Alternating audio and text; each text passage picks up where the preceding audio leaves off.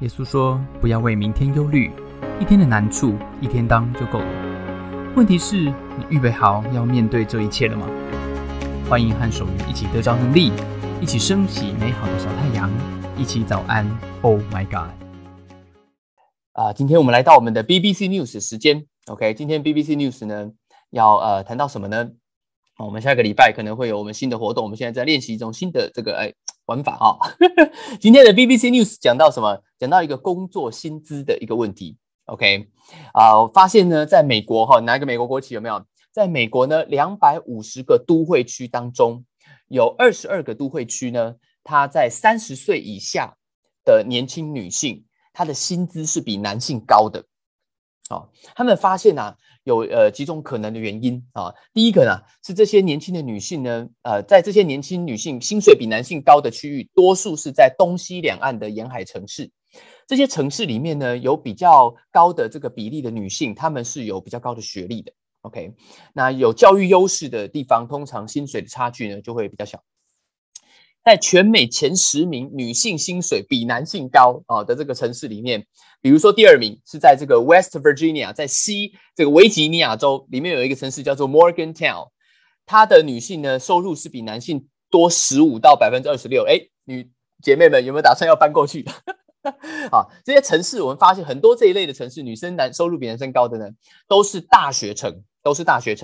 第1名的是在华盛顿州。华盛顿州跟华盛顿 DC 是不一样的哦。华盛顿 DC 在东岸，华盛顿州在西岸。西雅图是华盛顿州。那边有一个第1名的城市叫做Wenatchee， 这个我不太会念这个字。有 60% 的女性是有大学以上的文凭。OK， 在美国这个是很高的。第2个因素呢，是跟这些都会区的工作跟产业是有关的。那在美国教育类的工作，教育类的女性的比例是多少？在里面工作的女性职员是 75%， 都是女性。但是制造类的呢，这个女性的在里面工作低于 30%。 这个报道中当然也提到一件事情呢，就是当这些女性成为妈妈以后，常常比起同年纪的男性，她成为爸爸，发现呢，当妈妈你薪水变少了，你当爸爸还可能因为这样薪水变高，这是奇怪的现象不过女性薪水最少的这一州是在哪一州？美国是在印第安纳州。平均呢，妇女生第一胎的年龄低于美国平均年龄 26.3 岁，也就是她 23.3 岁就生第一胎了。但是在纽约州、纽泽西州跟宾州，女性生第一胎的年龄都晚于31岁。OK， 好，今天我们的提问在这边BBC 报道当中30岁以下女性，全美男女差距最大的城市，就是女性薪资低于男性大概只有男生的 67% 的这个城市，在印第安纳州的这个Elkhart Goshen 市，它这里被称为世界的什么首都？如果你认为是钢缆L， 你就写 L 在左边；如果你认为是右边 RV 露营车那你就写右边写 R。请作答。OK， 请作答到底是钢缆还是 RV 露营车呢？这个写个几个接单线。我们的这个题目是非常非常有意思的非常非常有意思的你一定这个很刺激。好，3、2、1，接单。OK， 下礼拜接单之后就算了加油。答案是什么？这里被称之为RV 露营车的首都。如果你要买 RV 露营车，全世界 80% 的 RV 露营车就是你整个车子都可以住在里面，开着走那种是从美国的印第安纳州的这一个都市来的所以如果你是露营爱好者，我们当中选 R 的这个非常多人你就可以去这个城市参观了不过那边的女性可能没有想去那边工作OK， 好，如果你刚刚上线，好不好欢迎来到早安 Oh my God。OK， BBC 新闻今天讲到这个男女收入的差异RV 露营车世界首都，在印第安纳州的这个城市，对不对？女性呢只有男性收入的平均同年龄30岁以下67%。产业不同差很多，对不对？比薪资，比平等，人比人怎么样？气死人，是不是？我小时候呢最喜欢比了现在不晓得有没有收敛一点。小时候最喜欢比了比成绩，对，比体育。对，我小学6年级的时候就跟人家逼跑步，我最喜欢逼跑步了啊，跑步很快。我跑步全班第二快，有一个同学啊，我怎么跑都跑不赢他，一个男生啊。这个我每次跑我都已经很快了，可是他都赢我半圈操场那种哦。好，这我们操场没有很大的，200公尺半圈操场，哇，我佩服他，佩服不得了，觉得他真是男人中的男人呐啊。后来我才知道啊，我这个同学啊，他根本就是青春期提早发育啊。对，他那时候后来我们才知道，他跟我讲说他们他提早发育了，对不对？他都已经长胡子啊，这根本就是一场不公平的比赛嘛，对不对？他这种行径，对，跟打荷尔蒙禁药这有什么分别呢？对不对？这到底是比体育还是比发育啊？这个算了啊，算了，我决定改比读书，改比读书啊，毕竟啊，这个是不是天注定？好，有努力就有收获，对不对？好，改比读书。我高中的时候啊，遇到一个同学。高一高二他全校垫底，不是全班，他全校垫底，那个 PR 值你知道 PR 值吗？ 3%， 也就是全校他只赢 3% 的人，就是他倒数了，倒数 3%。 我心里想啊，让我这个 PR 值多你8倍的高手啊， 83 怎么样？ 24 我 PR 值 24， 让我来教训教训你啊！我就说啊，同学，你认真点嘛，对不对？你看你都不担心吗？都不担心大学吗？他跟我讲说，手语啊，我国中哈，其实只念了半学期啊，就是那个国三下半学期而已，我就考上前3志愿了啊。这个上大学呢，我想说我高三再开始念就可以了。我心里想哈，你知道吗？人哦，鲁到一个程度的时候，什么话都说得出来，对不对啊？不怪他，不怪他，成绩不好啊。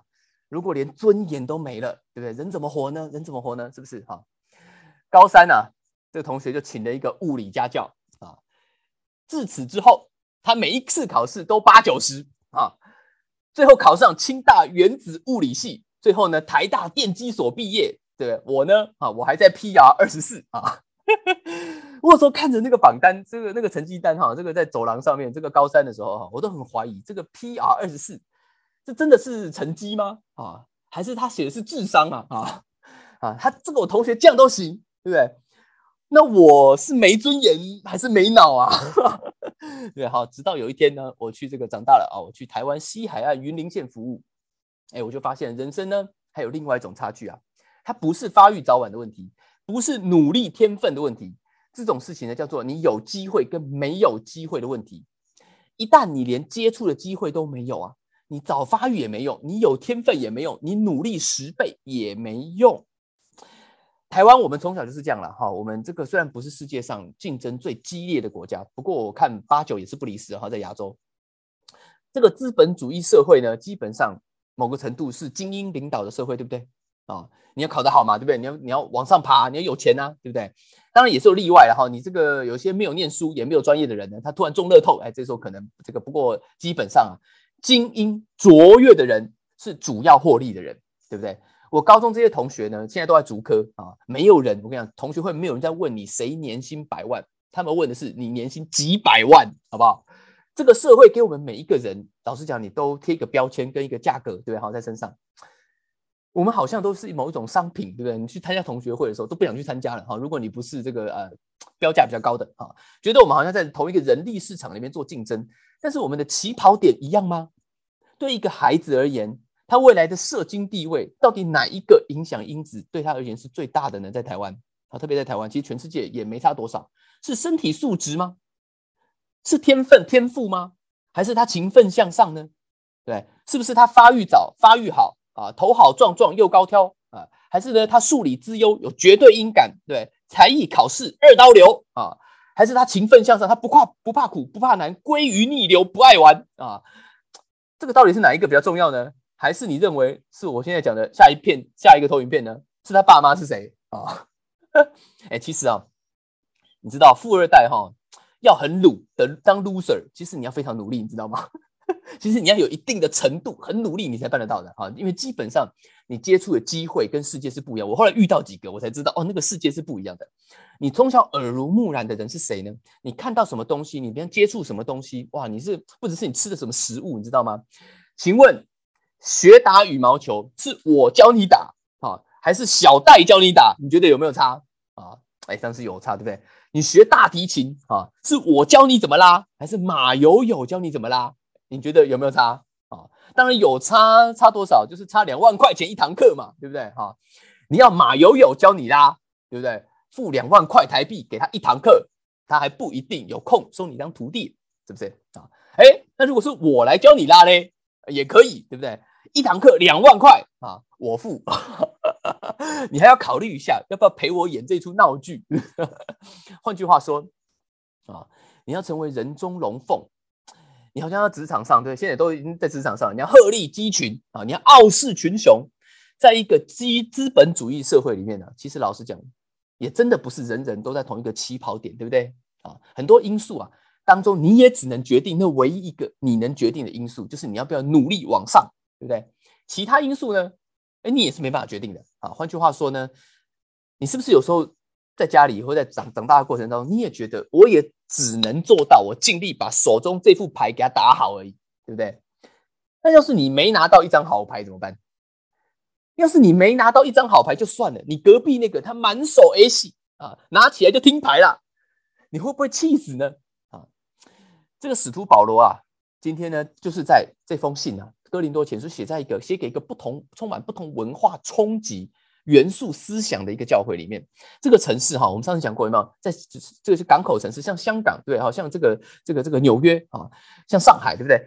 这个城市里面呢，这个教会里面呢，有人开宾利的啊，有人做资源回收的，有人台大教授，也有人是外籍移工啊，那到底你应该用什么眼光、什么观念啊来看？信了耶稣以后的人生呢，或者看身边的人呢，啊，教会呢是不是一种陶渊明的世外桃源的一种乌托邦组织？诶，如果资本主义不是答案，诶，那该不会耶稣是挺共产主义的吧？啊，好，所以今天呢，我们来在思考这个问题的时候，想到我们手中的牌啊，我们就常常会问这个问题：那我信耶稣啊，有一天假如我信耶稣受洗了。或者是我已经信耶稣受洗了，我的人生会跟着洗牌吗？我是不是就站在不一样的起跑点上了啊？今天我们就要来讨论这个问题。我们或许可以从保罗他写给哥林多教会的这个书信里面看到一些端倪啊。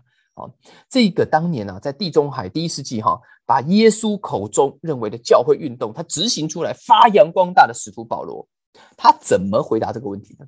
啊，信耶稣，你人生会洗牌吗？会洗牌吗？啊，是不是我的人生就此起跑点就不一样了？啊，当年啊，有非常非常的多人在这个城市里面，不同的人对开宾利的、做资源回收的信了耶稣。保罗怎么写？保罗对他们说话。保罗写信的时候啊，说到这个教会龙蛇混杂的人，他说什么？他说：“弟兄们啊，可见你们蒙召的啊，按肉体。”来说有智慧的不多，有能力的不多，有尊贵的也不多啊。英文说什么？说是我们是哪些弟兄？就是那些你要想想看，当你被 were called， 就是当你信耶稣以后，你被上帝蒙召了啊，得到上帝的感召了啊。那你们当中不是很多人 ，by human standards， 就是我们一般来讲哈，社会的讲法，真的啦哈，你们这个有智慧的不多，有能力的不多，有尊贵的不多啊。所以讲白话是什么意思啊？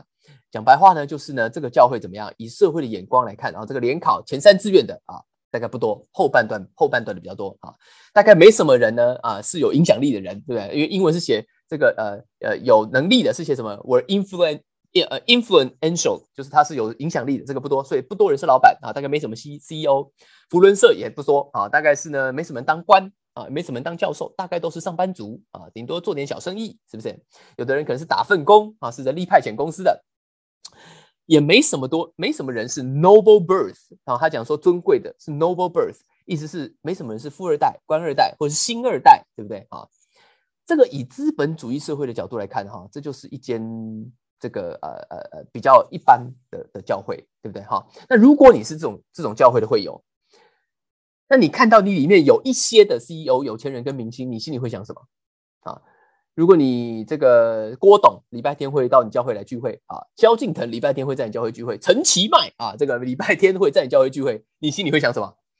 哎，那他们上教会可不可以带水壶啊？啊，他们主日有没有 VIP 包厢可以坐啊？啊，他上台带领大家唱圣诗啊，教会术语叫做带敬拜团啊。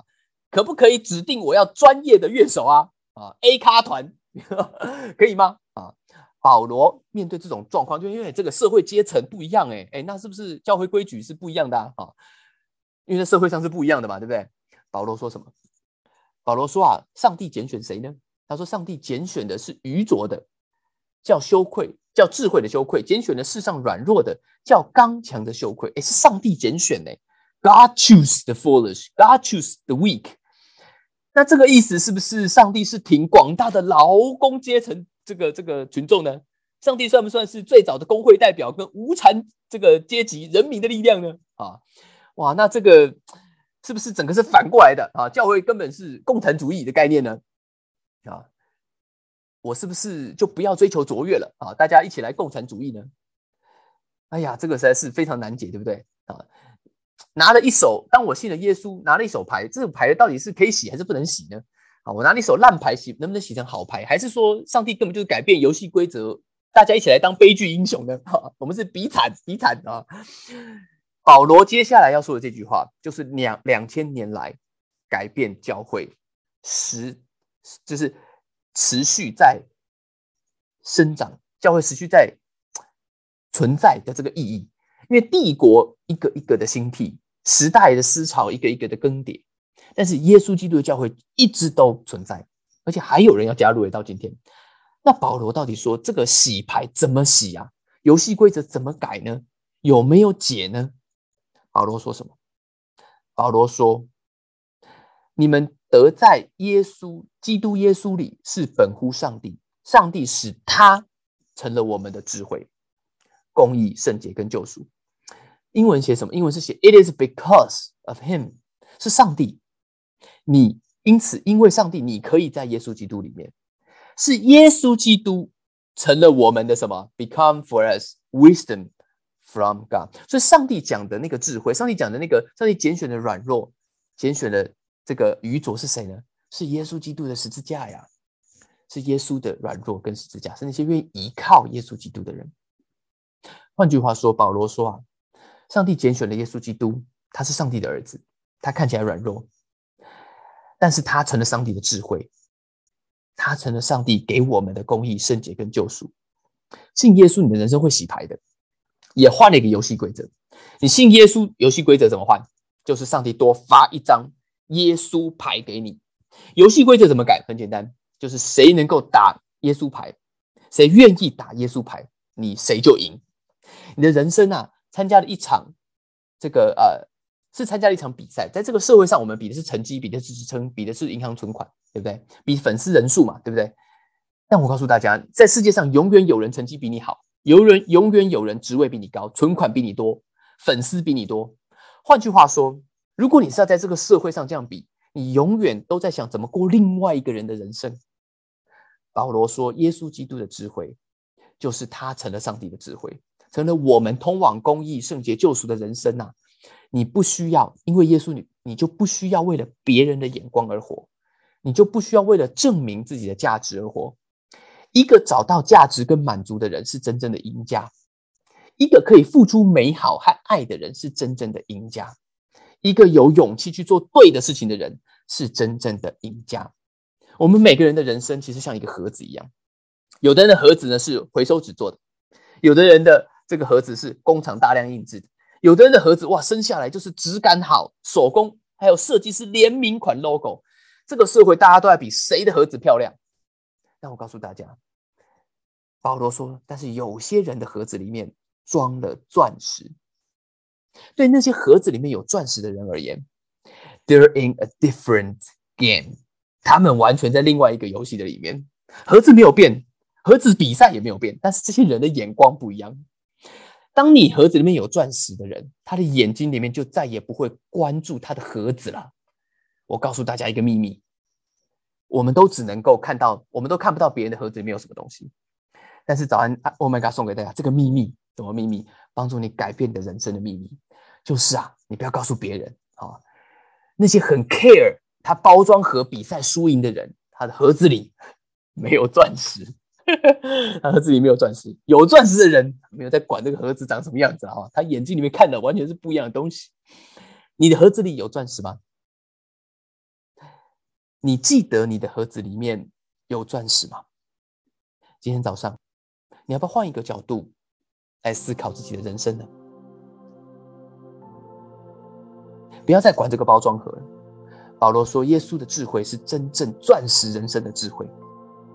如果你拥有了上帝的耶稣基督，你的生命就可以拥抱价值跟满足，可以去分享爱跟美好，可以勇敢做对的事情。 OK， 今天早上我们就要来祷告，好吗？我们要来祷告，我们要来祷告，让我们的生命可以进到这个钻石人生的生命里面。我们不要再玩这个社会上，不管资本主义还是共产主义，都要管你的盒子到底长什么样子。今天我要我的盒子里面有钻石。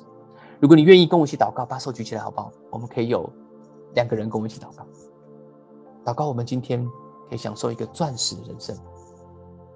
所以说我们来到你面前，今天祷告，我的生命也因为得着这美好的智慧而过一个钻石的人生，不要再比这个盒子了。谢谢主。谢谢大家参加今天的早安 Oh my God， 愿上帝祝福你今天在职场在家庭之中得着智慧，遇见美好，用你的小太阳照亮身边的人。我们下次再见。